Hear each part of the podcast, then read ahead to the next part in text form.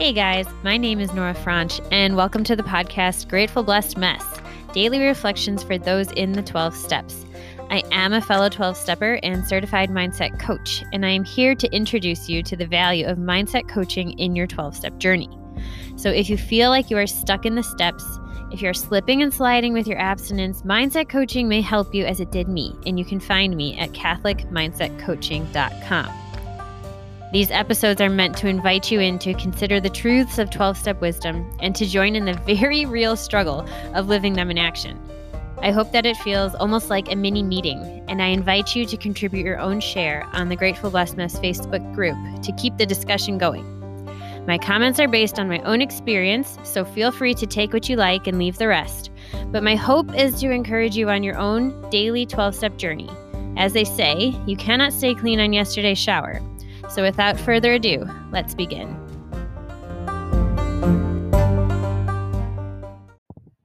Hey guys, prayer. We are on page 16 in Melody Beattie's book, The Language of Letting Go, for January 16th. As a matter of fact, prayer is the only real action in the full sense of the word, because prayer is the only thing that changes one's character. A change in character or a change in soul is a real change. Emmett Fox, The Sermon on the Mount. Erica Young has said that we are spiritual beings who are human. Praying and meditating are ways we take care of our spirit. Prayer and meditation are disciplines suggested by the 11th step of 12 step recovery programs, Al Anon, CODA, Adult Children of Alcoholics, and others. Prayer and meditation are not necessarily connected to organized religion.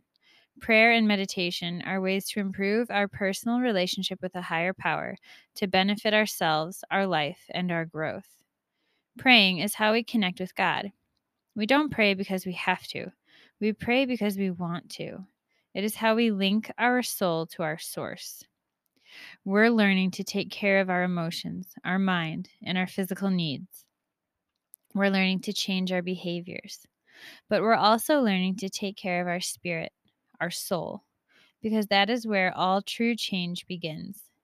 Each time we talk to God, we are transformed. Each time we connect with our higher power, we are heard, touched, and mm. changed for the best. Today, I will practice prayer and meditation, whether I feel desperate, uneasy, or peaceful. I will make the effort to connect with my higher power, at least for a moment today. yes, our higher power is our source. Right? We the big book talks about how, you know, what we need is a psychic change. And is that not is that not what they're talking about right here? And psyche means soul.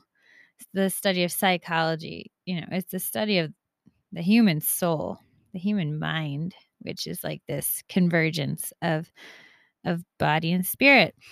And you know, it's very important for, for those in the 12 steps to have this connection, to start to implement prayer and meditation. I know for a lot of people that can be very hard because of the connection eh, of maybe, you know, faith or religion and, and the effect that had in their life. And just like many things that can put a sour taste in our mouth from a bad experience, often that experience is is isolated and it's different from the whole.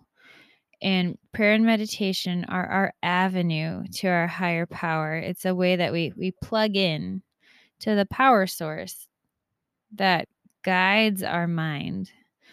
And this step 11 is just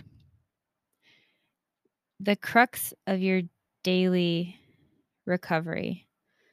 You know, the, the degree to which you plug in to your power source, your higher power, is the degree to which you will be able to go about your day in safety and recovery and without that extra energy expenditure that comes from functioning outside of the way for which for which you were made. Um, yeah. So a little bit of a different uh, share today a little bit of a different reading, but I think I think it was really good. And I like how they say that, you know, the big book steps in the steps it says it requires after steps one and two and three it's action action and more action. And then here it says prayer is the only real action. Um, because what we're seeking is a change of one's character. And what we learn in the steps is that we are powerless to change our character. And so really it is an act of god. It is a gift of grace that creates the change that ultimately leads us and brings us into recovery. And with that, I pass.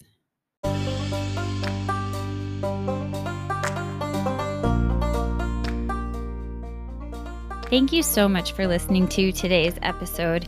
If you feel that mindset coaching could help you on your 12 step journey, please feel free to reach out and find me at CatholicMindsetCoaching.com. This is not a replacement for 12 step work. This is something outside of the 12 steps. It is simply something that has a heart for the 12 steps and those who are in it. And so, welcome. If you are here, chances are you may also be a bit of a mess. And I hope that you can learn to find some gratitude in the blessings that have come from your messes.